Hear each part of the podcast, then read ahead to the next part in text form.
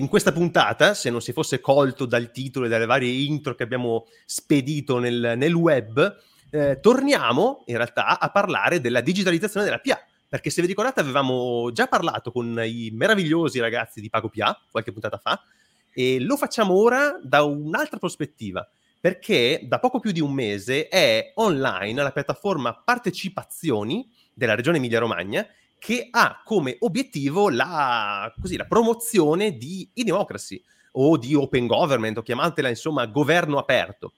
Poi diciamo, ci, diranno, ci diranno bene i nostri ospiti come definire questa, questa, piattaforma. E tra l'altro ospiti che vado a presentare eh, pochiss- fra pochissimo e proveremo a capire come eh, le iniziative di partecipazione dei cittadini messe in atto proprio dalla regione facciano uso di tecnologia web e soprattutto di come questa si relazioni con la community, eh, la community degli utenti cittadini, ma anche degli sviluppatori e dei designer. Insomma, eh, i processi che permettono ai cittadini di partecipare alle decisioni sulla vita pubblica e i software, soprattutto software open source, naturalmente, che abilitano questa trasformazione digitale e in cui tutti siamo chiamati a contribuire nello spirito appunto dell'open source, eh, ma anche in quello di una cittadinanza attiva. E ovviamente poi ci spingeremo un pochino più in là, perché da bravi dev vogliamo saperne un po' di più dal punto di vista proprio tecnico e sapere quali siano le possibilità e i limiti anche delle soluzioni open source adottate. Quindi diamo un'occhiata ai processi di progettazione e implementazione che, che sono stati scelti e come effettivamente possiamo contribuire con eventualmente le nostre skill. Quindi direi che intanto saluto chi ci sta seguendo in live, ciao intanto Francesco, e passo subito a presentare gli ospiti di oggi. Parto da chi si occupa di partecipazione dei cittadini dal 2013 con il progetto di eDemocracy. Attualmente supporta la giunta della regione Emilia-Romagna, è responsabile dell'area comunicazione di cittadinanza e dal 2019 è componente del nucleo tecnico della partecipazione con delega dirigenziale. Quindi benvenuta Sabrina Franceschini. Grazie. Saluto a tutti. Ciao, ciao, benvenuta, benvenuta. Proseguo perché oggi abbiamo un sacco di ospiti, eh? addirittura abbiamo per la prima volta una coppia, un doppio, abbiamo un doppio, eh, un, un, un, doppio ospite in un unico riquadro. Eh, comunque, in, eh, partiamo in realtà dalla, dall'altra rappresentante della regione Emilia-Romagna, perché oggi abbiamo voluto splittare regione e, e, e progettazione, ecco, istituzioni pubblico e privato. Pubblico e privato. Eh, continuiamo con il pubblico perché abbiamo Stefania Caputo. Eh, lei è laureata in matematica, è programmatrice e analista programmatrice fino al 2021, ha lavorato in un'azienda privata e dove ha lavorato a gestionali per la PA e dal 2021 è in Regione Emilia-Romagna come specialista in trasformazione digitale, supporta la creazione di processi su partecipazioni proprio e eh, studia Decidim, che è una piattaforma di cui poi parleremo e ci spiegherà anche bene che cos'è, e, e quindi si occupa di tutta la parte di partecipazione online. Benvenuta Stefania. Grazie, ciao a tutti. Ciao, ciao, ciao. E come ho spoilerato, abbiamo questo duo eh, in un riquadro. Partirei dalla eh, UX UI Service Designer, founder di Giallo Cobalto, che lavora alla progettazione di servizi centrati sugli utenti in aziende e in PA, eh, dagli obiettivi ai modelli di business. Benvenuta Irene Capatti. Grazie, ciao, piacere. L'altra metà del riquadro, già web developer e imprenditore e poi product owner nel gergo della metodologia agile, founder di Red Turtle e di Giallo Cobalto, ora si occupa di progettazione dei servizi e sviluppo del business. Benvenuto Massimo Azzolini. Ciao a tutti. Ciao, ciao Massimo. Saluto intanto anche Arturo e Valeria che ci stanno seguendo. Bene, eh, naturalmente dopo aver presentato Marcello, gli ospiti di oggi, un po' l'argomento di cui parleremo, vi faccio l'elencone dei contatti di Continuous Delivery, perché è, naturalmente è una cosa che bisogna fare a ogni puntata per ricordarvelo bene. Continuous Delivery esce ogni martedì alle 17 in live su Twitch e YouTube. Qui cerchiamo di affrontare argomenti tecnici e non con i meravigliosi dev di Spark Fabric e spesso con ospiti VIP di altissimo profilo Trovate sempre la versione podcast su Spotify, su Apple Podcast, su Amazon Music, dove preferite, e il video della puntata poi su YouTube, dove se vi va potete lasciarci un bel commentino a cui cerchiamo di rispondere sempre. Per interagire con noi c'è anche un ottimo canale Telegram dove pubblichiamo il tema e gli ospiti della puntata e poi tutti i link di approfondimento. Potete anche lì commentare ogni singolo post. Se vi piace quello che facciamo, il modo migliore per supportarci è lasciarci un bel cuoricino viola al canale Twitch, iscrivervi al canale YouTube, mandarci 5 ottime stelline su Spotify e una bella recensione su Apple Podcast. Come si fa a lasciare la recensione su Apple Podcast? Naturalmente, se avete un dispositivo iOS, voi dovete in questo momento chiudere l'app da cui state ascoltando il podcast, andare ad aprire Apple Podcast, cercare Continuous Delivery. Se siete in macchina, naturalmente non potete farlo perché dovete tenere il telefono in mano, quindi dovete inchiodare dovunque siate immediatamente, fermi anche in, in tangenziale in autostrada, pigliate il telefono, andate su Apple Podcast, cercate il programma, regist- eh, recensioni e aggiungete quanto è bello Continuous Delivery, poi la inviate, così noi scaliamo perché naturalmente sapete che il nostro obiettivo è superare Buongiorno Internet. Bene, uh, Marcello, sono stato bravo? Sono stato troppo? No? Forse oggi hai esagerato un po'. Ho esagerato un po'? No, dai. Vabbè, per dare un po' di frizzantezza, no? Ogni tanto, non si può? Ma io sono quello moderato del, del gruppo. Eh, lo so, infatti eh, compensiamo, no? Io vado tantissimo in alto e tu mi riporti alla calma e alla moderazione.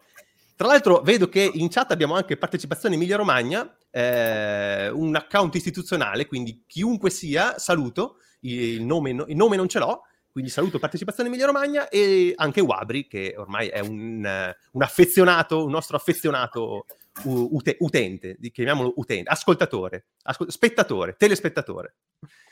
Allora, eh, bene, come sapete, la prima parte di questo podcast è dedicata alle news, oggi ne abbiamo due, e quindi direi di partire subito con la sigla perché andiamo dritti verso le news del giorno.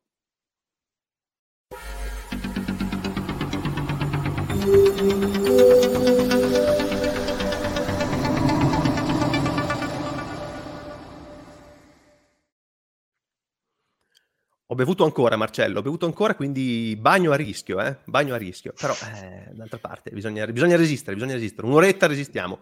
E tra l'altro, eh, Partecipazione Regione Emilia-Romagna ci informa che il suo nome è Dora. Allora, lo mettiamo anche qua. Quindi, ciao Dora. Eh, ora, partiamo con le news. Eh, siamo, siamo, siamo seri. Partiamo da una news che tra l'altro ci ha segnalato proprio Marcello, quindi mi raccomando stai attento perché chiederò a te di mh, fillare i gap che io lascerò. Eh, iniziamo parlando di videogiochi, in realtà, eh, che è un po' che non tocchiamo l'argomento, e lo facciamo perché è uscito un report interessante della Digital Futures Commission, che è una specie di uh, think tank nato in UK e finanziato in particolare da LSI, ovvero London School of Economics. Eh, vi lasciamo il link, e che cerca di dare una guida all'innovazione digitale nell'interesse dei bambini e dei giovanissimi. Il report si chiama Playful by Design e sottolinea l'importanza di dare ai bambini degli spazi di gioco digitale libero e cerca di aiutare un po' le tech companies e i genitori a capire cosa questo significhi, provando a definire delle linee guida di game design. Nell'articolo che vi linkiamo, la dottoressa Sonia Livingston, che è a capo della Digital Futures Commission, spiega come funziona in pratica Playful by Design e in particolare tratta il caso di Fortnite. Fortnite, se per qualche motivo non lo conoscete, tra l'altro per questo vi invidio parecchio, è un videogioco online multiplayer action creato da Epic Games, di cui, se vi ricordate, abbiamo parlato spesso l'anno scorso in alcuni episodi, eh, non di Fortnite ma di Epic Games, è estremamente popolare, soprattutto tra i ragazzini dai 10 ai 12 anni, queste sono statistiche, la cui modalità di gioco principale è il Battle Royale, dove usando armi, oggetti in game, costruendo strutture, bisogna combattere contro altri giocatori in una mappa che si restringe sempre di più e rimanere ovviamente l'ultimo giocatore in gioco è disponibile per PlayStation, Xbox, PC, Switch, insomma, per tutte le piattaforme, ma in teoria anche su smartphone e tablet. Ma il caso proprio che abbiamo trattato qua è, sono trascorsi burrascosi tra Epic, Apple e Google. Per semplicità diciamo che c'è pure su, su mobile, ma in realtà è, è, un pochino più complicato. Comunque il modello di business di Fortnite, eh, visto che il gioco è gratuito e non prevede neanche un canone mensile, sono gli acquisti in game che permettono di accedere a oggetti rari, loot box, costumi, mosse, insomma, eh, per semplicità diciamo roba cosmetica. Nel report è stato fatto un sondaggio tra bambini e adolescenti e molti dei, dei motivi che spingono questi a giocare a Fortnite riguardano la socialità, il sentirsi parte di un gruppo, ma gli acquisti in game, che possono anche essere effettuati con eh, moneta guadagnata giocando, spingono spesso a comportamenti compulsivi, dove si gioca per guadagnare altra moneta, oppure trovare degli item, degli oggetti che sono presenti per un tempo limitato e solo in quello specifico evento. Quindi è evidente che i bambini spesso non giocano per propria volontà, ma sono spinti dal gioco stesso a lanciarlo spesso, con premi giornalieri, eventi speciali, insomma, si instaura una specie di cultura del must have che normalizza la spesa ricorrente attraverso microtransazioni. Questo tipo di game design non è appropriato per l'età dei giocatori, conclude infatti il report, che hanno invece bisogno di ambienti di gioco liberi, creativi, dove la barriera di ingresso tecnologica e economica sia la più bassa possibile e l'ambiente naturalmente il più sicuro possibile. Marcello, se volevi aggiungere qualcosa, visto che hai segnalato tu questa news, in particolare mi, se- mi sembra che seguissi l'autrice dello studio. Sì, sì, sì, in realtà ho, ho letto un suo libro, eh, lei è una psicologa sociale, ho detto inizialmente sociologa, ma è una psicologa sociale in realtà, che si occupa molto del rapporto tra i ragazzi e i bambini e il digitale. E eh, l'aspetto molto interessante di lei come studiosa è che lo fa non con il tipico approccio apocalittico eh, che è abbastanza, abbastanza, comune quando si parla di eh, ragazzi e videogiochi, ma con un approccio, vabbè, intanto da, da, studiosa, quindi va a fare ricerca sul campo, va, come in questo caso, a estrarre dei dati. E poi appunto le, le, sue, le sue, analisi sono, le, le, trovo spesso costruttive e, e utili per... Eh, appunto suggerire come costruire per i ragazzi una, un ambiente eh, migliore in cui confrontarsi e interagire tra di loro eh, nel mondo digitale. Infatti in realtà questo studio fa parte in, ra- in realtà di, una, di, una, di, un'attività più ampia, mi sembra di aver capito triennale, eh, portata avanti sempre dallo, dallo, dal gruppo di studio di, di, Sonia Livingstone, che si chiama Playful by Design, che appunto è una, una maniera di studiare intanto a che cosa giocano i ragazzi e di capire quali sono gli elementi di questi giochi che rendono il, il mondo dei ragazzi migliore e, diciamo, eh, desiderabile eh, per loro in, in, quanto modo di interagire eh, in modo sano e, e sicuro. Bene, ehm, volevo dire, diciamo per restare in tema videogiochi, che non posso non citare che Ron Gilbert ha confermato che nel 2022 uscirà il nuovo capitolo di Monkey Island. Non c'entra nulla, ma dopo aver eh, parlato di Fortnite volevo alzare un po' la media, quindi lavo via Fortnite con Monkey Island che resta Alzare la media, la media dell'età, cioè sopra i 45, diciamo. Non, non, non, non dire cose sbagliate. Eh, ho visto Massimo e, Irene praticamente contenti alla notizia su, su, su Monkey Island. Beh, non sto alzando l'età, sto alzando la qualità non è vero, dai, eh, Fortnite è un gioco assolutamente geniale, fa poche cose, ma le fa molto bene, come mm, una slot machine.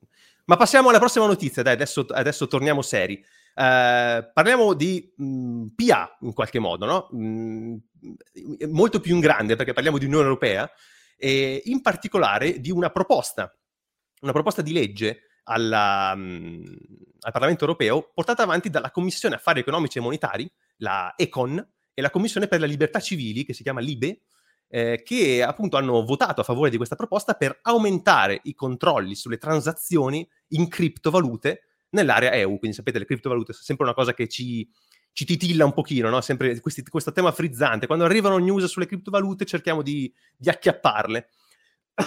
Scusate. E secondo mh, questa, eh, questa proposta, se diventerà legge, i trasferimenti in cripto saranno sottoposti alle stesse norme già vigenti sui mezzi tradizionali, quindi sulla moneta tradizionale.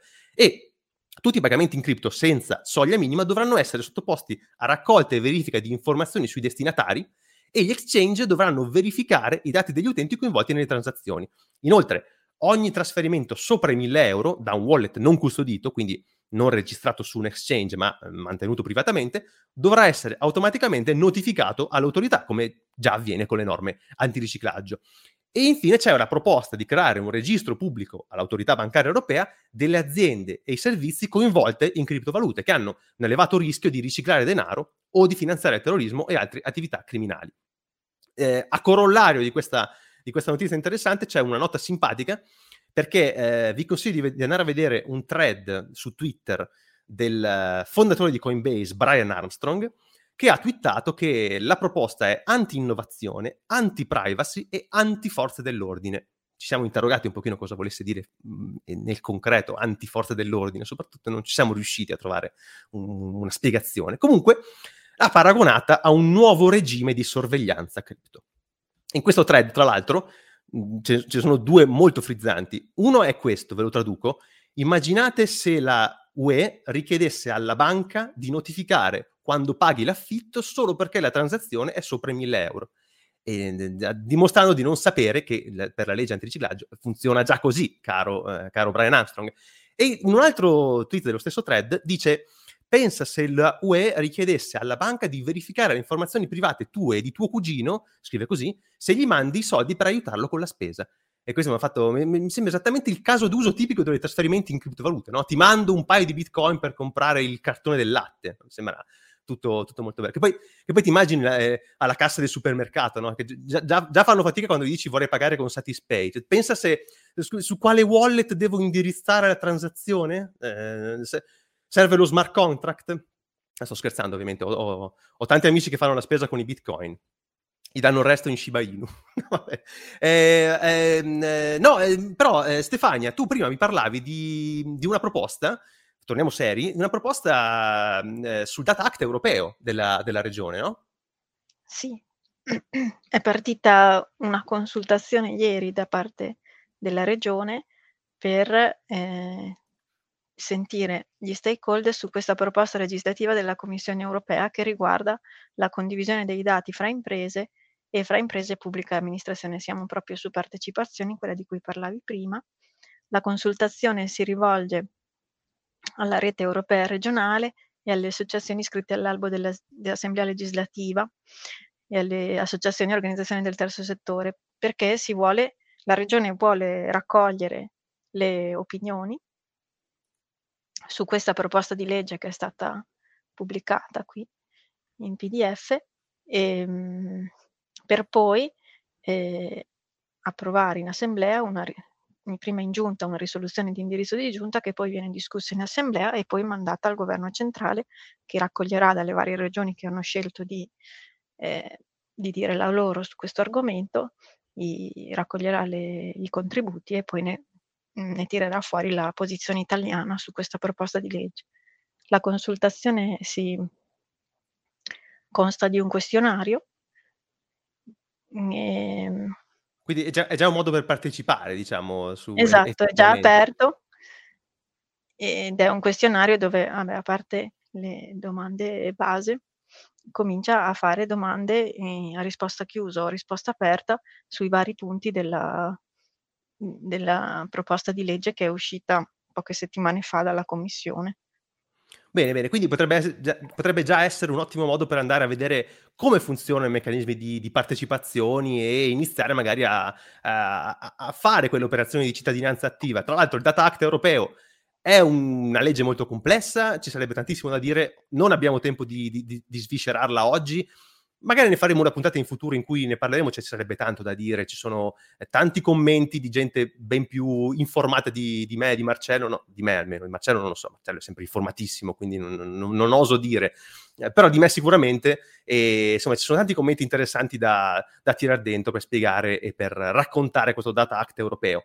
Vi lasciamo il link di, di, a partecipazioni, proprio eh, quello che citava Stefania prima, in cui potete già andare a, a dare un'occhiata a come eh, potervi esprimere se siete, se siete, cittadini della regione intanto, soprattutto, perché penso che sia aperto alle altre regioni, o forse sì, no, solo, solo, no, solo no. Regione Emilia Romagna, Solo no? stakeholder della regione e solo del tipo Perfetto. che ti dicevo prima. Però Quindi, il, se, la documentazione, il processo, cioè le informazioni sono aperte a tutti, il processo è pubblico, la consultazione è rivolta a, mh, mm, agli stakeholder.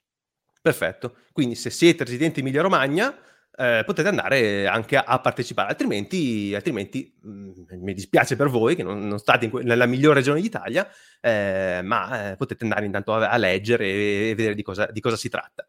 Bene, direi che le news abbiamo chiuso, possiamo lanciare l'argomento del giorno, abbiamo la sigla anche per questo, quindi vai Claudio.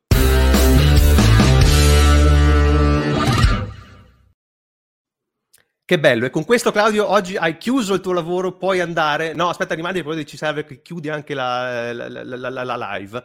Eh, no, non è dentro, Claudio, quindi non può rispondere miei, alle mie imbeccate. Che bello. Oh, allora, dopo 21, 22 minuti di, di, di, trasmissione, finalmente entriamo nel vivo. Eh, vi coinvolgo tutti, giuro, e, e, cerchiamo di parlare di questo progetto. Eh, è un progetto che ci interessa molto perché eh, l'open government e, e soprattutto quando, in, quando tocca i progetti open source è un, uno dei modi per mettere in pratica davvero uh, le, le, le, le, potenzialità eh, del web che conosciamo da sempre, no? Quindi eh, attraverso il software e attraverso siti web, attraverso servizi web, rendere davvero la partecipazione una cosa attiva. E ci, ci sono progetti di cui si parla da tantissimi anni, so già che partecipazioni nasce molto lontano, perché eh, i progetti che poi citeremo, che poi cercheremo di individuare, hanno origine effettivamente eh, svariati anni fa come progetti open source e poi partecipazione ne è un'emanazione eh, e chiedo proprio a Sabrina che diciamo, dovrebbe, dovrebbe, conoscere bene un po' tutta la storia di questi progetti, come è nato Partecipazioni e così, perché, quali processi ha avuto. Poi dopo andremo a sviscerare un pochino più i dettagli, però intanto proviamo a fare una panoramica di che cos'è e come è nato. Grazie, ciao di nuovo a tutti. Ma allora, non facciamo tutta la storia perché appunto sono passati quasi vent'anni dalla prima esperienza, il che rende subito evidente eh, la mia non, non, come dire, seconda giovinezza in realtà, quindi si parlava di videogiochi, appunto sono più materia del, delle mie figlie che non mie. E siamo partiti, come posso dire, molto in anticipo. Perché noi I videogiochi sono materie per tutte le età, non ti preoccupare. sì. Siamo per, noi ci divertiamo così, diciamo che noi ci divertiamo a fare piattaforme di democracy, no? E appunto nel 2003, che eravamo più giovani, ci siamo divertiti così, no? Allora ci fu un momento veramente eh, di fervore nella pubblica amministrazione e in quegli anni nacque il Centro Nazionale per l'Informatica nella Pubblica Amministrazione, il CNIPA, un soggetto che non esiste più da tanti anni, oggi c'è l'Italia uh, Digitale, ci sono insomma tutta una serie di altre strutture, però quello è stato il primo momento in cui nella storia italiana diciamo si è incominciato a ragionare nella pubblica amministrazione di digitalizzazione come pensiamo anche oggi, perché si parlava appunto di servizi online, quindi si parlava già di qualcosa che non era il CED per intenderci, no? E allora il ministro era stanca e fece addirittura questo bando per finanziare progetti per lo sviluppo della cittadinanza digitale, si chiamavano proprio.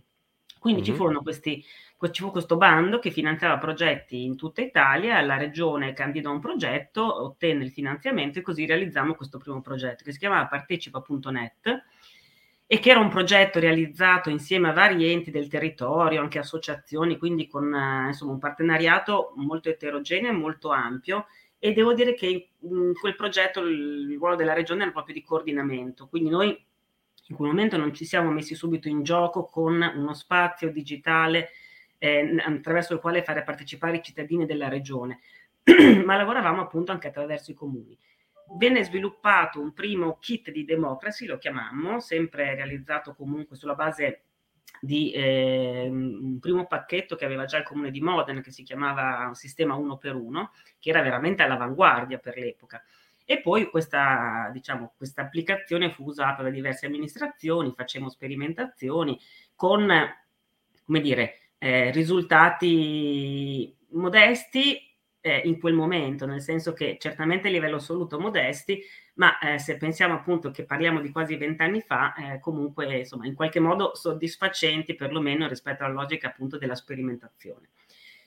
Da allora poi noi siamo andati avanti, quindi finito quel progetto in realtà abbiamo utilizzato quel kit per eh, fare una prima installazione come regione, poi siamo passati eh, un, all'utilizzo di un altro un altro sistema che praticamente era una personalizzazione di quello che era il groupware in uso dalla regione, quindi non tanto eh, andando a utilizzare il CMS per dire, ma in quel caso quello che noi utilizzavamo eh, nel, nei processi di back-end, diciamo così.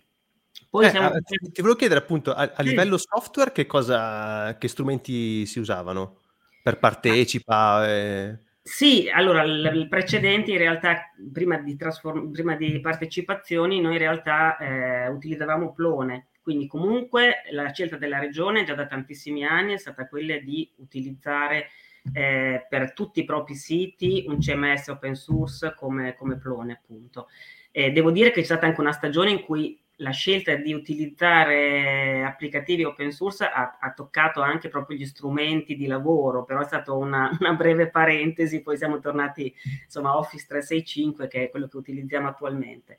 E, ehm, quindi abbiamo diciamo però piegato in qualche modo Plone che appunto fa per qualcuno bene, per qualcuno meno bene, non lo so, non voglio dare io giudizio. Eh, ti ricordi io e Marcello? Io non sono, lo so, lo so, lo so, io non sono la, la, la, la tecnocrata del caso, insomma, ho, altri, ho altre competenze, quindi non mi sbilancio, però ah, diciamo... Ah, chi, scusa, scusami un attimo, giustamente per chi non, non conoscesse Plone, è un, un, CMS in Python basato su un altro a sua volta che si chiamava Zop eh, che tra l'altro ho visto con, con, con, interesse che è ancora piuttosto attivo, cioè sono andato a vedere su, su GitHub, eh, comunque il repository è abbastanza grande. Eh, vent'anni fa era, era, piuttosto innovativo, diciamo, rispetto alla, agli altri CMS open source era piuttosto innovativo. Sì, era, era in mezzo alla, alla, guerra dei CMS che stavano nascendo in quel periodo, compreso Drupal, che è un po' la, diciamo, il seme che ha fatto nascere Spark Fabric. Esatto, esatto. Però Drupal, quando, quando, almeno io ho iniziato a usare Plone, Drupal mancava di svariate delle caratteristiche che invece in Plone erano nel, nel core, soprattutto a livello proprio editoriale, redazionale, eccetera. Chiuso parentesi a Marcord Plone. no, no, io ricordo da, anche da fruitrice, come dire, eh, che, che, appunto dal punto di vista dell'utilizzo redazionale sicuramente rispetto a quello che avevamo prima, che non chiedetemi cos'era, ma a livello di regione non, non, lo saprei, non lo ricordo, dopo forse ve lo può dire sicuramente Massimo, eh, però ecco, Plone insomma sicuramente per gestire siti web eh, ci è apparso sicuramente più semplice da utilizzare. Per gestire processi partecipativi, perché è di questo che noi ci occupiamo, indubbiamente come dire, le funzionalità erano sicuramente molto limitate. Quindi abbiamo cominciato a guardarci un po' intorno, insomma, e l'occhio ci è caduto appunto su Decidim, che invece è questo open source sviluppato a Barcellona che nasce proprio per fare processi partecipativi, quindi nativamente si dà quell'obiettivo lì. Tanto più che se dobbiamo andare a vedere rispetto magari alle capacità dal punto di vista appunto redazionale della comunicazione più classica, sicuramente Plone ci dava di più, però ecco non c'è paragone dal punto di vista di quelli che sono invece tutte le funzionalità che ci consentono di interagire con i nostri cittadini, con i nostri stakeholder, con i nostri utenti e ovviamente se parliamo di partecipazione parliamo di interazione. Per cui dopo vent'anni che insomma proviamo a giocare con questi strumenti, eh, avendo dall'altra parte un'audience, diciamocelo, estremamente limitata, perché appunto vent'anni fa eh, ma ancora anche solo prima della pandemia lo sappiamo bene che insomma il, il livello di digitalizzazione di utilizzo dei sistemi digitali per fortuna è una delle poche cose positive forse che ci lascia anche, pensiamo e speriamo, è il fatto che le persone hanno cominciato molto di più a utilizzare in generale le, le, le varie piattaforme disponibili e noi contiamo su questo, contiamo sul fatto che forse oggi siamo finalmente nel contesto giusto, nel momento storico giusto perché eh, fra l'altro noi come regione insomma, sulla partecipazione facciamo, abbiamo una legge e quindi facciamo tante attività, finanziamo progetti che realizzano gli enti locali, naturalmente la partecipazione si fa anche in presenza di persona e si faceva soprattutto così. Durante eh, la, il lockdown in particolare, tutti questi progetti si sono dovuti riconvertire al digitale, quindi oggi c'è una maggiore consapevolezza di cosa? Del fatto che quella roba lì si può fare anche in digitale. Quindi avendo una piattaforma con delle funzionalità adeguate, forse eh, possiamo finalmente ambire, insomma, a, a, poter avere un dialogo, un dialogo che sia poi anche efficace, perché naturalmente quello che a noi interessa è che poi questo dialogo porti a degli impatti concreti sulle politiche, che avete già visto abbiamo detto, eh, fase ascendente del, del, diritto europeo sul Data Act, piuttosto abbiamo una coprogettazione per il nostro programma formativo sulla partecipazione. Abbiamo un processo, stamattina abbiamo avuto proprio un incontro eh, sulla realizzazione mh, di un patto per la costa rispetto all'adattamento ai cambiamenti climatici, quindi vedete cose anche molto diverse che hanno anche interlocutori diversi, quindi possono essere semplici cittadini, ma possono essere stakeholder, possono essere specialisti di qualche, di qualche settore, insomma, no? Quindi la varietà è tanta, la piattaforma ci offre tanti strumenti diversi che stiamo imparando a usare perché siamo, siamo online con partecipazione dal giorno di San Valentino. Eh, abbiamo deciso, così ce lo ricorderemo sempre, 14 febbraio 2022. E, e, insomma, continuiamo, intanto continuiamo a, a divertirci nel, nel, provare, nel provare a realizzare insomma, progetti eh, nuovi, e sperando insomma, che questi appunto, che questi strumenti ci aiutino a, ancora di più a realizzare poi quelli che sono naturalmente gli obiettivi di policy della regione, che insieme è meglio, si, dec- si, diceva già poi mm, quando preparavamo questa, questa, giornata di oggi anche con Marcello che eh, ha fatto un'esperienza proprio da noi in quegli anni e si diceva in realtà più o meno, cioè gli obiettivi che ci davamo con questi progetti non sono tanto cambiati in vent'anni, eh, quello che forse adesso è più maturo appunto è, è il momento per, per, riuscire anche a raggiungerli quegli obiettivi che ancora insomma invece sono, sono una visione. Marcello, tu hai visto una... Eh, interrompimi perché io, sai, potrei parlare, se vuoi vado avanti. No, aspettavo l'intervento di Marcello, visto che l'hai, l'hai tirato in ballo, magari tu così hai una tua visione di una, di una trasformazione no. o di un processo, di un percorso che hai visto? No, allora, intanto, intanto, devo dire che l'incontro con il, il, progetto, il progetto con cui ho collaborato con Sabrina ormai più di 15 anni fa, era, che era partecipa.net, è stato particolarmente fortunato perché ha messo insieme tutta una serie di cose che, eh, che mi interessano e mi interessavano anche all'epoca. Da, tra cui la comunicazione e la partecipazione. E eh, sicuramente, anche se breve, è stato, è stato, intenso perché ho avuto la possibilità comunque di, eh, di entrare in contatto anche con, con tutti eh, quei soggetti di cui parlava prima, eh, che hanno eh, diciamo, collaborato alla, mh, alla preparazione di quel kit di eh, di, di, Democracy che all'epoca era veramente qualcosa di, di, di nuovo e anche po- poco, visto, poco, visto, in giro. Ma, ma, era interessante anche non solo dal punto di vista del, dell'implementazione software, ma anche dal, diciamo dalla, uh, dal, dal, sistema di coordinamento del, del, del progetto e dei vari soggetti che dovevano intervenire all'interno di questo processo.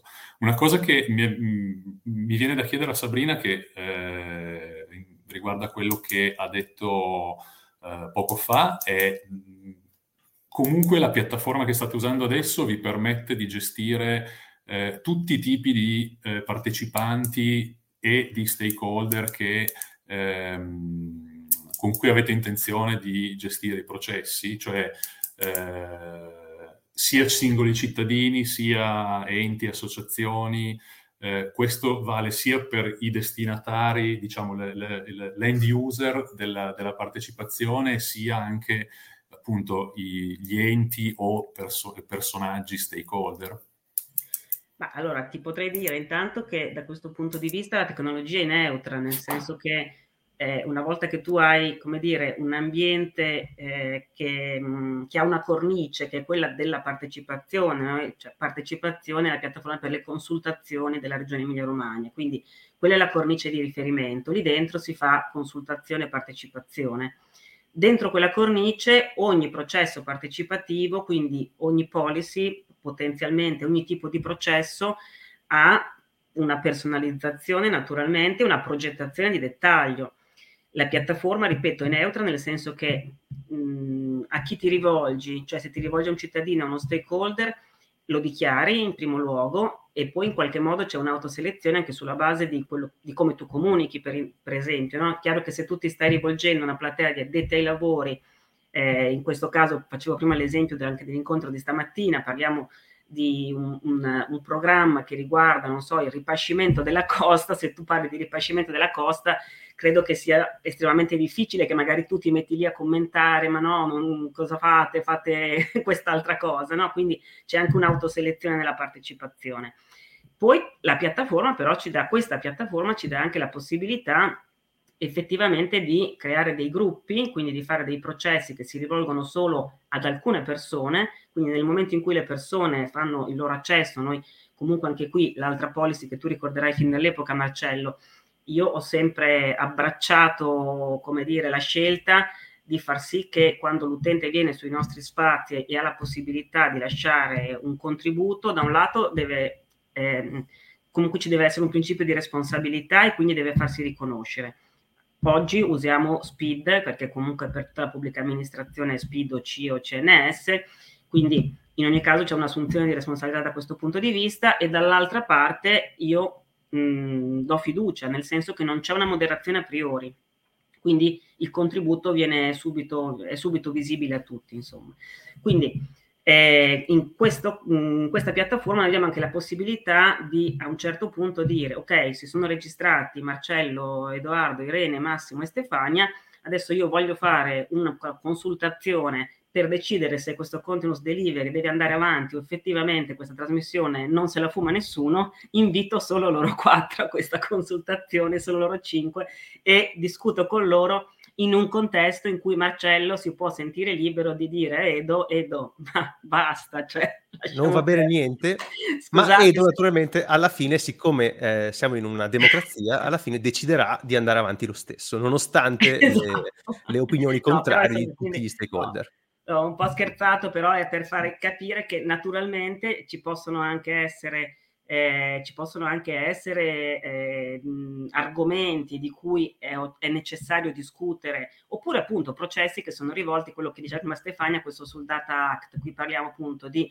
eh, una posizione della regione Emilia-Romagna che va a Roma, che deve andare, esiste già una forma istituzionale che è questo patto per il lavoro e per il clima in Emilia-Romagna, che tiene dentro tutti i soggetti della governance istituzionale, quindi sia amministrazioni che eh, forze sociali, insomma una serie di soggetti che per, per definizione, per Costituzione sono i soggetti, eh, cioè è la partecipazione istituzionale, diciamo così, no? per cui la Regione ha creato questa rete di soggetti con cui dice ok, in alcuni momenti particolari io mi consulto con voi, come se fosse una partecipazione di secondo livello. Quindi anche in quel caso questo processo è rivolto in particolare a questi soggetti perché appunto così si è deciso e perché come dicevo poi ogni volta che, eh, che si decide di realizzare un processo la prima cosa è eh, capire appunto chi ci si rivolge, quali sono gli obiettivi e poi una progettazione che va nel dettaglio perché ogni processo è, è veramente diverso. Quindi ovviamente più strumenti e possibilità ti dà una piattaforma, come in questo caso ce ne dà decisamente tantissimi di più rispetto a prima, e tanto più tu puoi andare a scegliere nel, nel, nel, kit comunque di strumenti quelli che sono più adeguati per raggiungere i tuoi obiettivi, per raggiungere i tuoi destinatari, eccetera, eccetera. Ecco, Io direi che mi scusa, vai, vai, un'altra cosa, solo un'altra cosa. Mi sembra di capire quindi da quello che dicevi Sabrina e anche da quello che aveva detto prima Stefania che alcuni processi hanno diciamo un output aperto e alcuni processi hanno un output invece che può essere riservato ad alcuni soggetti. È così? E questa, mm. e questa differenza viene gestita, se, viene gestita, dalla piattaforma oppure sono, è, tutto, è, tutto, open come, come, risultati, diciamo, come comunicazione? È tutto open in questo momento.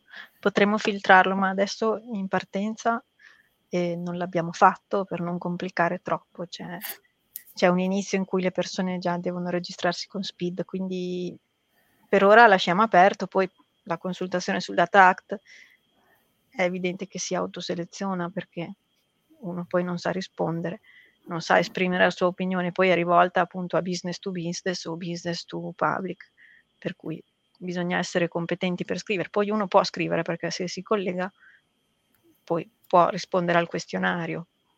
Certo, cioè, diciamo che il, il contributo sarà limitato. L'argomento. Mm. Sì. Ok. No, volevo mh, in realtà provare anche a parlare un attimo della progettazione di questa piattaforma, visto che abbiamo fatto un po' di esempi, anche abbiamo visto come funziona, come può funzionare, poi dopo parleremo anche un po' della tecnologia che c'è alla base, però volevo coinvolgere Irene e Massimo nella parte proprio di eh, progettazione che voi avete eh, seguito e curato insieme, insieme alla regione, quindi eh, un po' chiedervi quali erano i requisiti funzionali che sono stati valutati per la scelta intanto del software e poi come è stata progettata proprio l'esperienza utente, quindi magari i profili utenti, eccetera, poi come, è andato avanti il procedimento di eh, progettazione proprio praticamente della piattaforma.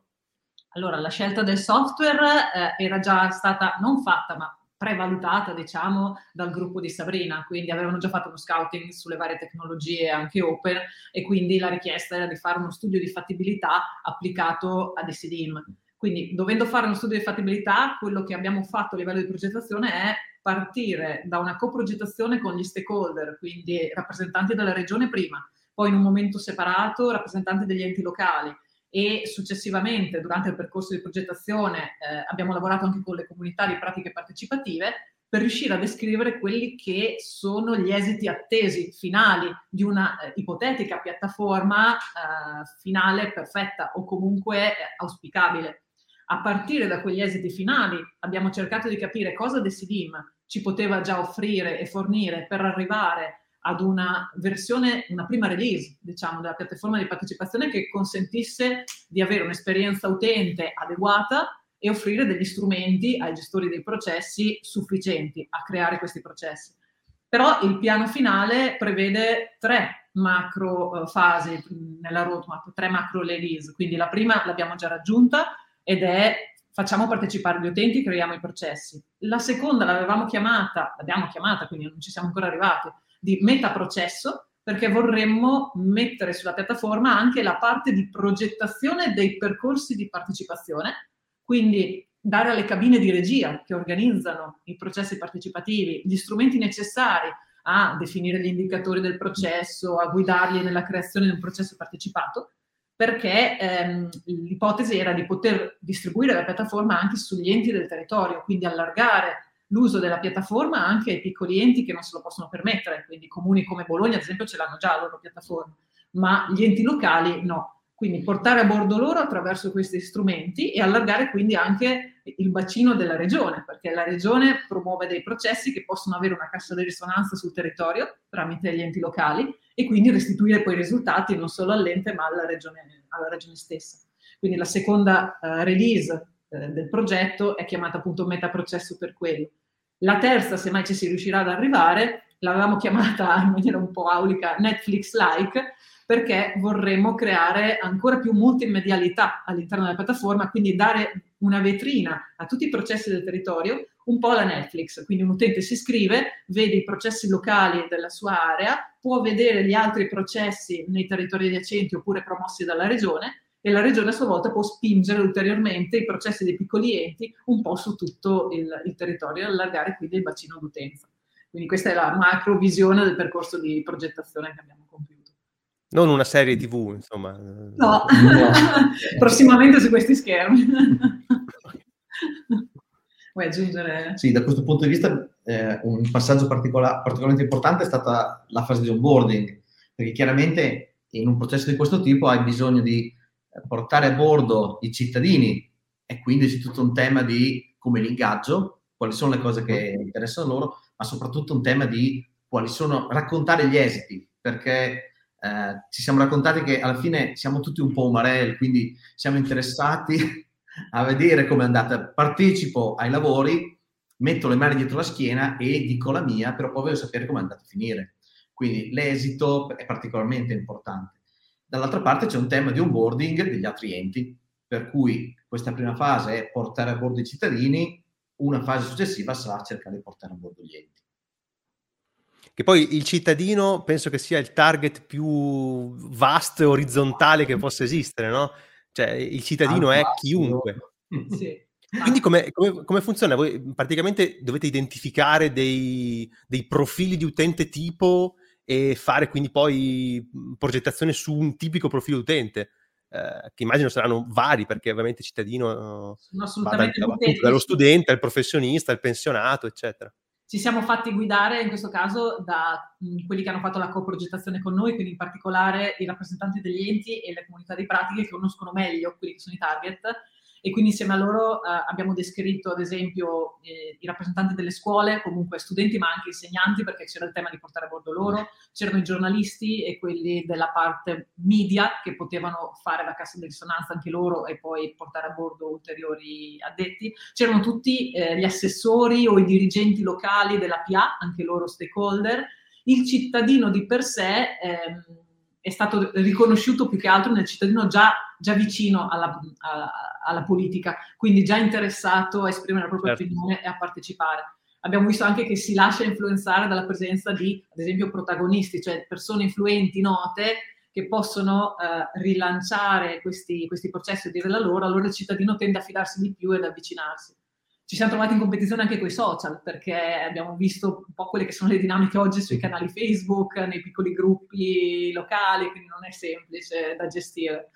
Sono d'accordo. Siete dovuti fare una full immersion nei gruppi Facebook uh, di comunità per vedere cosa, come, cosa si dice, il polso del paese reale, come si dice. Esatto. Bene, immagino una bella esperienza, ma ehm, eh, volevo anche un po' parlare delle scelte tecnologiche invece che, sono, eh, che poi sono state affrontate. So che eh, questo software, abbiamo, abbiamo citato Decidim e eh, so che la, mm, la PA italiana ha creato una, una implementazione di Decidim che si chiama ParteciPA. E tra l'altro ParteciPA è su GitHub, eh, dovremmo anche avere il link da qualche parte, comunque lo metteremo in descrizione. Eccolo qua. E questo è un buon modo, tra l'altro, per partecipare eh, anche come sviluppatori. Cioè, se volete andare a eh, da, mi rivolgo a, ai, ai, dev, quindi se volete provare a dare un contributo, vedere cosa, cosa si fa a livello software, eh, da quello che ho capito, poi dopo mi spiegherete meglio, eh, quello che adesso c'è, c'è, su partecipazione è una diretta implementazione di ParteciPA, quindi qualunque miglioramento verrà fatto in futuro su ParteciPA poi potrà essere riflesso eh, su partecipazione. Quindi se volete in qualche modo andare a partecipare in un progetto che poi torna utile anche alla comunità, pubblica, eh, questo un, eh, potrebbe essere un buon modo. Andate sul, sul, sul repo GitHub di ParteciPA e, e provate, provate, a dare un contributo. Eh, so che eh, anche partecipazione poi avrà un, probabilmente in futuro una sua emanazione eh, propria proprio su GitHub, anche se al momento parti- praticamente è lo stesso software con delle personalizzazioni. E quindi insomma raccontatemi un po' di questo, di questo software, come, come, è stato scelto, poi mm, se si è mostrato ecco, malleabile, personalizzabile, adattabile, eccetera. Non so bene a che chiedere, immagino eh, soprattutto Stefania, ma anche, ma anche Irene Massimo. Sì, come è stato scelto è più su Irene Massimo. Io posso dirvi colpa vostra, Irene Massimo. no, nel senso che sono arrivata... Assumetevene la responsabilità. Adesso loro diranno, no, perché Sabrina quando ci ha chiamato ha detto...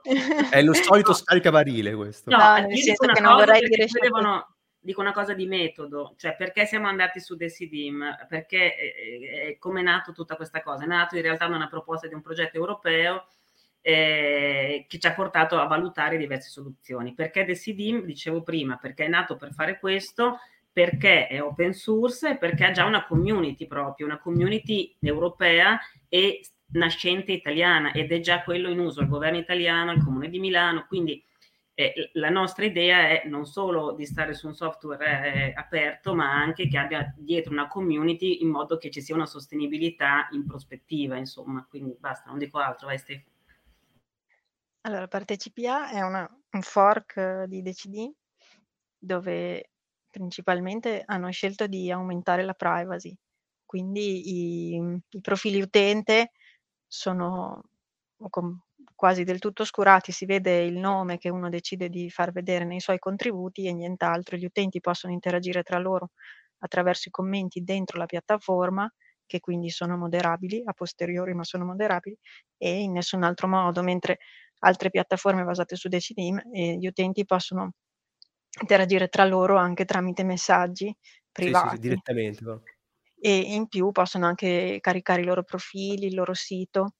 Nel nostro caso non si può. Dopodiché eh, partecipazioni si basa su, questa, su questo fork e quello che ha fatto è stato mh, fare le scelte estetiche operative della regione Emilia-Romagna, quindi principalmente appunto questione estetica, di font, eccetera, e poi di integrarsi con lo SPID, che è l'unico SPID, carta di identità elettronica e carta nazionale dei servizi, che sono gli unici modi per fare il login.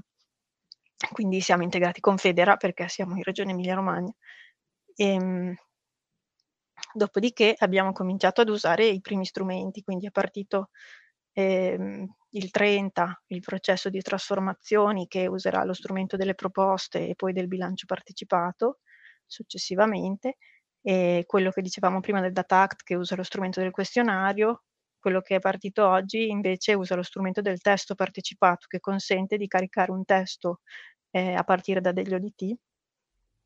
Quindi se sono opportunamente formattati Decidim li divide già in paragrafi, che sono tante piccole proposte, perché lui è modulare, quindi in pratica dal lato back-end si vede benissimo che i vari strumenti sono tutti basati sullo stesso core, sono sulla stessa forma, di base o la proposta o il blog. E, e poi sono, ci sono delle piccole modifiche per adattarli a questo o quell'altro uso. E quindi il testo partecipato crea tante proposte, una per ogni paragrafo del testo, e le rende commentabili oppure se lo si attiva le persone possono fare proprio modifiche al testo della proposta e dopo ti fa vedere le differenze tra il prima e il dopo e poi si passa a una fase di votazione o di accettazione delle modifiche proposte da parte degli amministratori oppure un misto tra le due, cioè si vota e dopo in base al voto eh, sono gli amministratori a, a, fare il merge finale, ad accettare il merge finale. E, ehm, si possono fare anche bozze di proposta collaborativa, quindi eh, abbiamo questo accesso personale con lo SPID, però poi le persone, se noi abilitiamo questa cosa, possono lavorare in più persone sulla stessa proposta e solo alla fine dire questa è la nostra proposta, quindi diventano praticamente un gruppo. Okay. Esistono anche propri gruppi e uno può essere rappresentante del gruppo, ma questi qui sono gruppi che si creano invece durante il lavoro. Ho capito. E ehm, a livello invece di mhmm, proprio tecnico, cioè cosa, mhmm, c'è qualcosa di interessante magari da dire su mhmm, specifiche tecniche del linguaggio usato, insomma, su, sul software proprio? Allora, allora io... Eh, ma scusami. no. Perché è Ruby on Rails e CSS principalmente. Però io non ho accesso così in basso, quindi posso dire poco. Sei più in basso, Massimo, te? Ma non, non tanto di più, nel senso, eh, tutto il sistema è stato installato sui server di Format al momento e quindi ci sarà un processo per cui verrà portato in futuro sul server della regione. Eh, volevo aggiungere un passaggio relativo al tema dell'accessibilità. Scusa, eh, Massimo, per, sì? per, i nostri ascoltatori, eh, spiega che cos'è Formez. perché, anche per me, naturalmente. No, perché eh, per quasi tutti noi è scontato, ma non lo è per tutti, credo. Eh, eh, sinceramente, chiederei supporto, chiederei supporto da casa. L'hai colto in fallo, Marcello, bravo. Parla, parlacene tu, Marcello, visto che, visto che fai il furbo. No, girerei la domanda a Sabrina, che è ah. sicuramente più vicina a me, a Formez. È un'agenzia... Lo sapevo che cadeva qui questa domanda. No, vabbè, allora... sta cercando su Wikipedia. esatto. no, infatti ho aperto la pagina Centro Servizi Assistente a Studio e Formazione per la Pubblica Amministrazione. Eh, ah, sì. Come dire, Formez è una delle tante strutture nazionali collegate al Dipartimento della Funzione Pubblica che appunto offre assistenza in varie forme, quindi fa formazione, accompagnamento, eccetera, eccetera. Noi siamo riusciti, diciamo, a entrare in questo progetto che fa parte eh, del quarto piano nazionale d'azione sull'open government. Esiste questa invece associazione internazionale che si chiama Open Government Partnership che eh, all'interno della quale un po' tutte, eh, o quasi tutte, insomma, le nazioni, diciamo così, più appunto aperte, più democratiche e quant'altro partecipano a questa grande governance mondiale che poi ha una caduta a livello nazionale in programmi annuali che vanno appunto nella direzione di mettere in campo delle azioni per promuovere il governo aperto. Cos'è il governo aperto? Significa una pubblica amministrazione più trasparente, eh, più partecipata per l'appunto, anche più etica, perché dentro il governo aperto c'è tutto il tema anche dell'anticorruzione, per intenderci. Eh. Quindi è un po' quello che si diceva tanti anni fa, si diceva la pubblica amministrazione come casa di vetro, quindi è un po' questo il governo aperto, però io stando dentro quella metafora direi una casa di vetro non solo che tu da fuori vedi dentro, ma con anche la porta aperta, quindi che tu puoi anche entrare, sederti a un tavolo trasparente in cui condividere anche le scelte, le scelte pubbliche. E quello è l'aspetto che riguarda appunto la partecipazione. Allora, normalmente Format, che poi adesso è di nuovo in una fase di ridefinizione anche a livello di mission e, quant'altro, comunque è un braccio del Dipartimento della Funzione Pubblica che normalmente eh, accompagna in questi processi di miglioramento, diciamo, i territori, le regioni eh, più deboli. Quindi è un po' un'eccezione che la Regione Emilia-Romagna riesca a usufruire di, di, di, questo supporto, che per noi è stato molto importante perché quando noi eravamo già pronti con la progettazione non lo eravamo dal punto di vista interno per farci noi l'installazione, quindi abbiamo usufruito di questa loro installazione, poi da qui a qualche mese invece ce la prenderemo in casa, come si suol dire. Eh, però insomma siamo invece riusciti a entrare in questo progetto che mette insieme anche altre regioni, altri soggetti eh, come stavolta invece l'amministrazione diciamo con, con, più esperienza, perché come dicevo prima, insomma, abbiamo una legge sulla partecipazione, facciamo tante cose a corollario, perché la piattaforma da sola andrebbe poco in là, ci vogliono le persone che la sanno usare, non solo i cittadini, non abbiamo parlato, ma noi facciamo tutto un lavoro invece dal, dal, dalle retrovie che è quello appunto di formare chi lavora nella pubblica amministrazione a poter progettare questi processi e a poterli gestire. Infatti Stefania questi mesi ha fatto un lavoro importantissimo e anche fatto molto bene, secondo me, che è il nostro kit per invece i redattori, i moderatori, perché è importante naturalmente anche che poi chi lavora dentro la pubblica amministrazione sappia usare questi strumenti, perché eh, diversamente insomma le, le, le, cose non vanno a matchare in qualche modo, no? Quindi Format è questa roba qui e noi siamo entrati in questo progetto nazionale e abbiamo, stiamo usufruendo insomma loro, del loro supporto, della loro collaborazione per tante attività, tra cui proprio anche eh, l'installazione di Decidim, che è per questo che è basata poi su ParteciPA, perché è addirittura sul loro server attualmente. Ok. Non, so, non ricordo più cosa stava dicendo Massimo, comunque... Volevo aggiungere un passaggio che eh, per me è importante perché in regione eh, c'è, sem- c'è da sempre un, un, livello di attenzione molto alto, che è quello dell'accessibilità. Eh, su questo, eh, su partecipazioni, è stato fatto un lavoro importante. Quello ovviamente è tutto lato ovviamente security, perché prima di poter mettere qualcosa online, la, la, Regione Emilia-Romagna lavora sempre su quel fronte. Però dall'altro lato abbiamo collaborato con gli esperti della Regione di accessibilità che da anni spingono su questo fronte e quindi, tra virgolette, hanno fatto le pulci a tutto il portale e abbiamo investito parecchio tempo per fare le cose come si deve, come è vero Stefania? Tra l'altro so che, sono, sì. so che ci sono delle linee guida anche dalla non so come chiamare, dal PA centrale, insomma, c'è... Dall'Agid, sì. Dall'Agid, sì. Sì, sì. Sia per il design, quindi per l'usabilità che poi per l'accessibilità. Oltre alle norme ufficiali, poi ci sono anche linee guida di design, templating, eccetera. Mi sembra di ricordare, Stefania, che tu ci abbia detto in uno degli incontri di preparazione che eh, le linee guida sull'accessibilità della regione sono più stringenti di quelle del governo centrale. Ricordo sì, male? Più che altro che la regione le rispetta tutte molto cioè, anche se ci vuole del tempo, anche se Massimo e Irene hanno dovuto lavorare più del previsto, li hanno volute. E quindi c'è stato questo lavoro di diverse, diverso tempo, per cui non siamo riusciti ad andare online quando avremmo voluto, perché doveva essere tutto a posto e assolutamente non, non ci potevano essere eccezioni sull'accessibilità perché ci tengono moltissimo, cioè ci teniamo moltissimo. Ma allora c'è una legge nazionale o del 2013 o del 2016, la legge, o la 16 del 2013, forse, forse Massimo se lo ricorda a memoria, comunque insomma il punto è c'è una legge nazionale da rispettare. A casa nostra cerchiamo, cioè siamo mm, mm, più realisti del re, nel senso che, e questo devo dire che per noi che siamo comunque no, il soggetto in mezzo, per cui ci passano settimane in più per poter andare online con un progetto, un po' ci, ci, ci, ci rompe delle volte, però poi anche da, da Roma diciamo è stato riconosciuto dicendo sì lo sappiamo che voi fate proprio le cose come andrebbero fatte. E voi siete quelli bravi. No, e qui sottolineo un altro paradosso, no? che quando ci dicono abbiamo dovuto fare un fork per il GDPR, io mi chiedo anche altri paesi o altre situazioni in cui questa cosa non l'hanno fatta, come possibile, perché il GDPR è un regolamento europeo direttamente applicabile negli Stati membri. Quindi non è che in Spagna possono, cioè delle due l'una, quindi o abbiamo dato un'interpretazione appunto più stringente del GDPR, mm. oppure in altri paesi o in, altre, in altri contesti lo stanno ignorando. Cioè, tu stai dicendo, scusami se ti interrompo, che per essere pienamente compliant con i GDPR il software base di Decidim non basta, devono essere aggiunte delle, delle cose. Tolte delle cose, adesso lo può dire Tolte. meglio Stefania.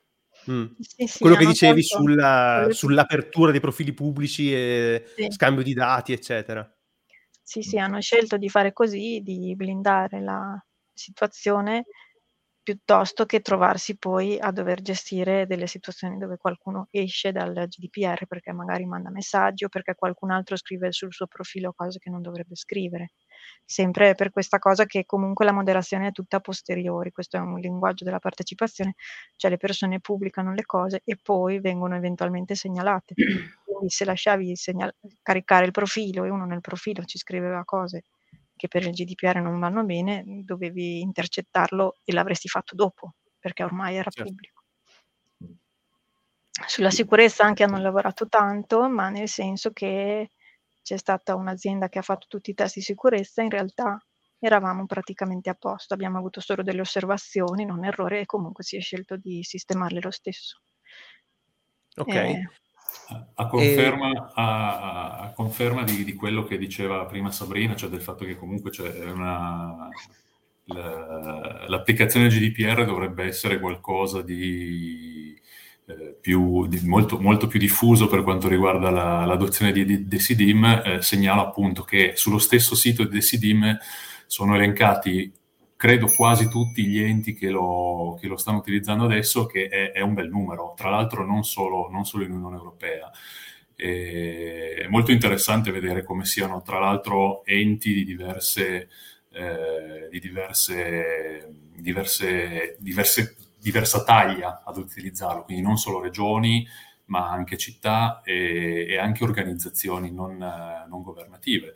E l'ultima cosa che volevo dire collegandomi anche al sito, al sito, ufficiale, è che il progetto originario è eh, della città di Barcellona, eh, che appunto è stato un progetto, immagino anche finanziato da, da, da, da fondi, eh, un progetto, il, progetto pilota di partecipazione che poi appunto ha dato origine a questo, a questo software scritto in Ruby on Rails che, eh, che adesso sta guadagnando trazione, diciamo, come, come diciamo noi nel, nel, nel, gergo del software, no? cioè, sta, sta, vedendo la, la, la, la, nascita, lo sviluppo di una, di una community di, di, utilizzatori che è qualcosa che noi che amiamo l'open source guardiamo sempre con una, con una certa attenzione e, e con, insomma, con, con, con felicità.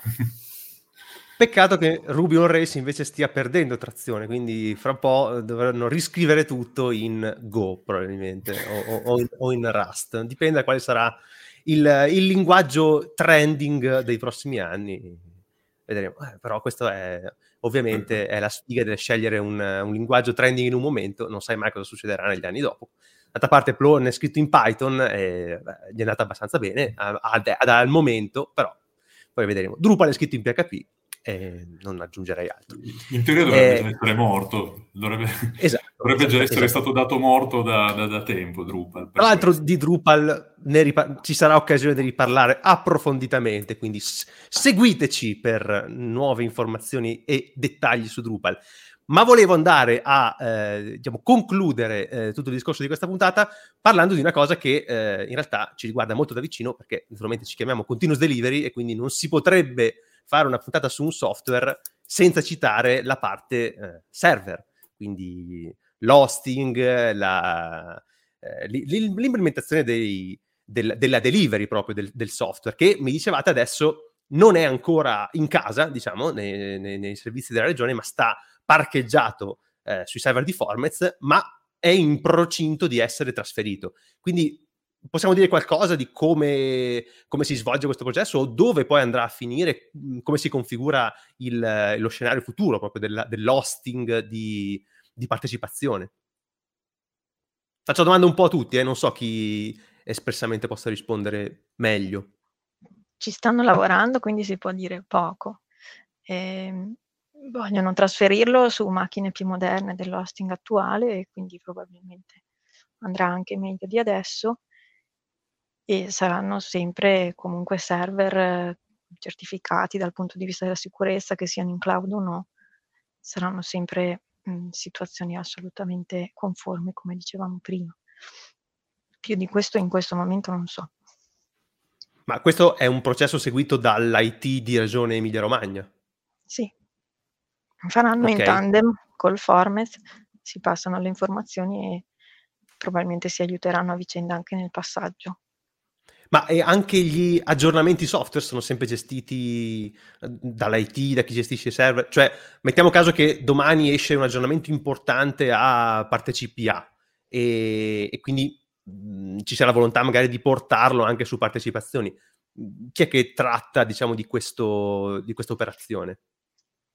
Probabilmente sarà l'IT, ci stanno pensando, però sì, cioè, nel senso che comunque l'aggiornamento arriva un pacchetto prima di Decidim che aggiorni alla versione successiva, perché Decidim cons- consiglia di eh, aggiornare una versione alla volta, e poi dopo rifai le sistemazioni perché funzioni quello che avevi prima e dopo aggiorni il resto.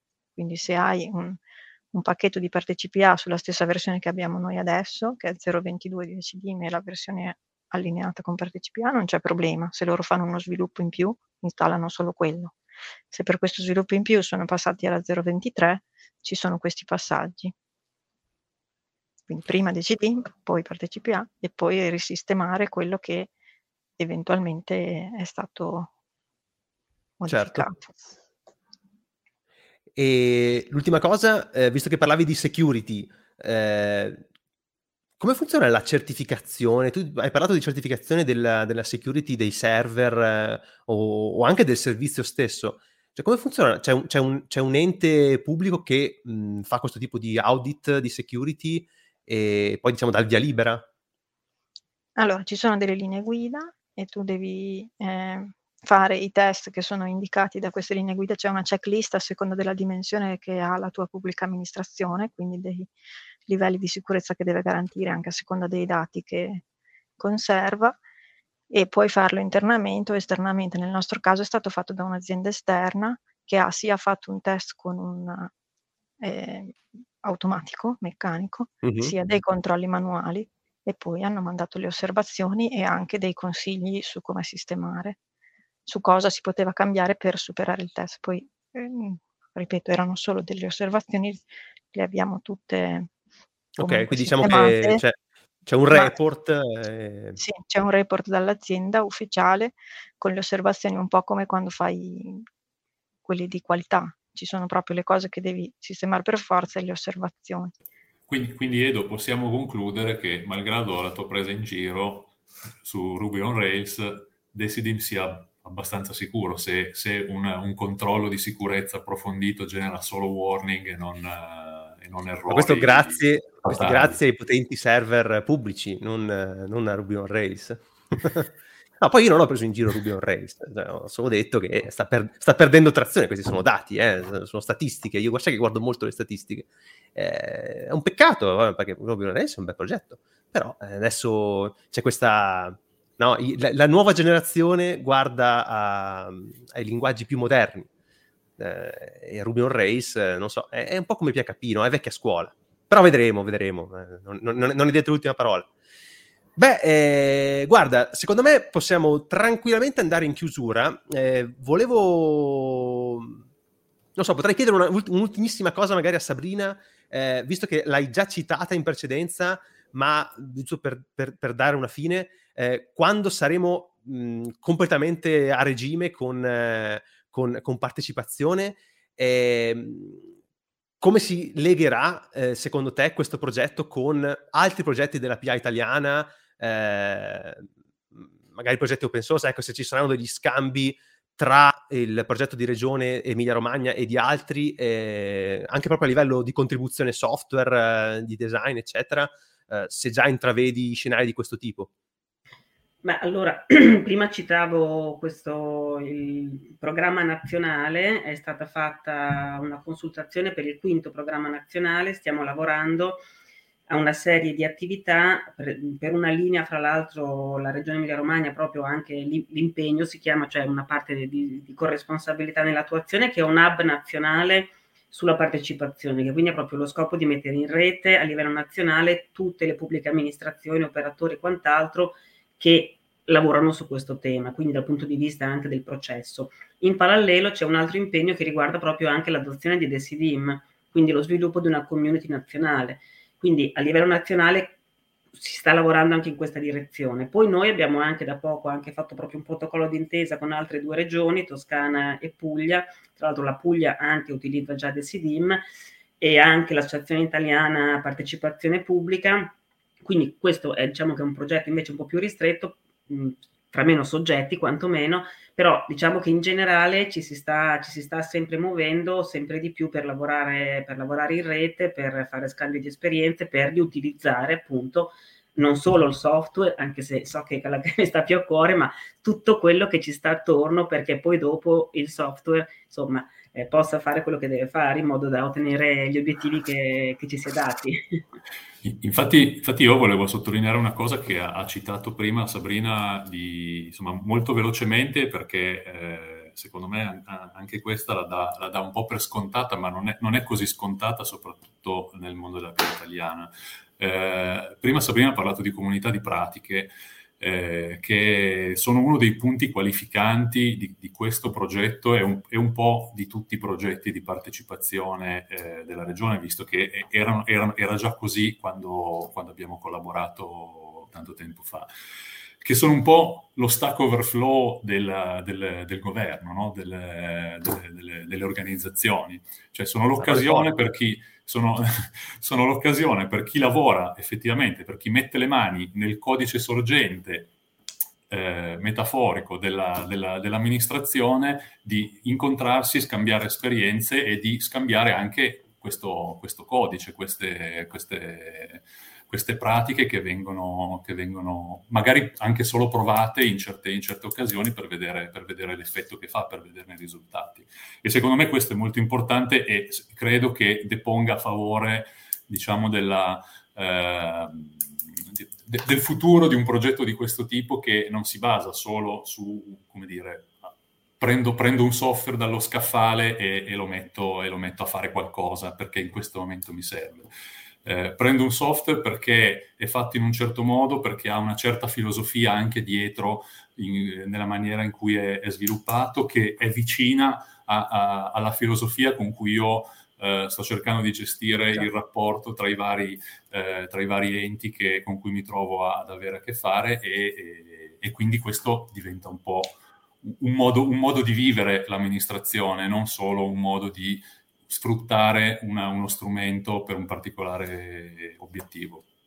Sì, cioè io direi proprio, cioè il paradigma è quello dell'open innovation, infatti dico sempre persone come Massimo, come Irene, per me non sono dei fornitori, poi tecnicamente lo sono stati, lo saranno magari, ma per me sono dei partner progettuali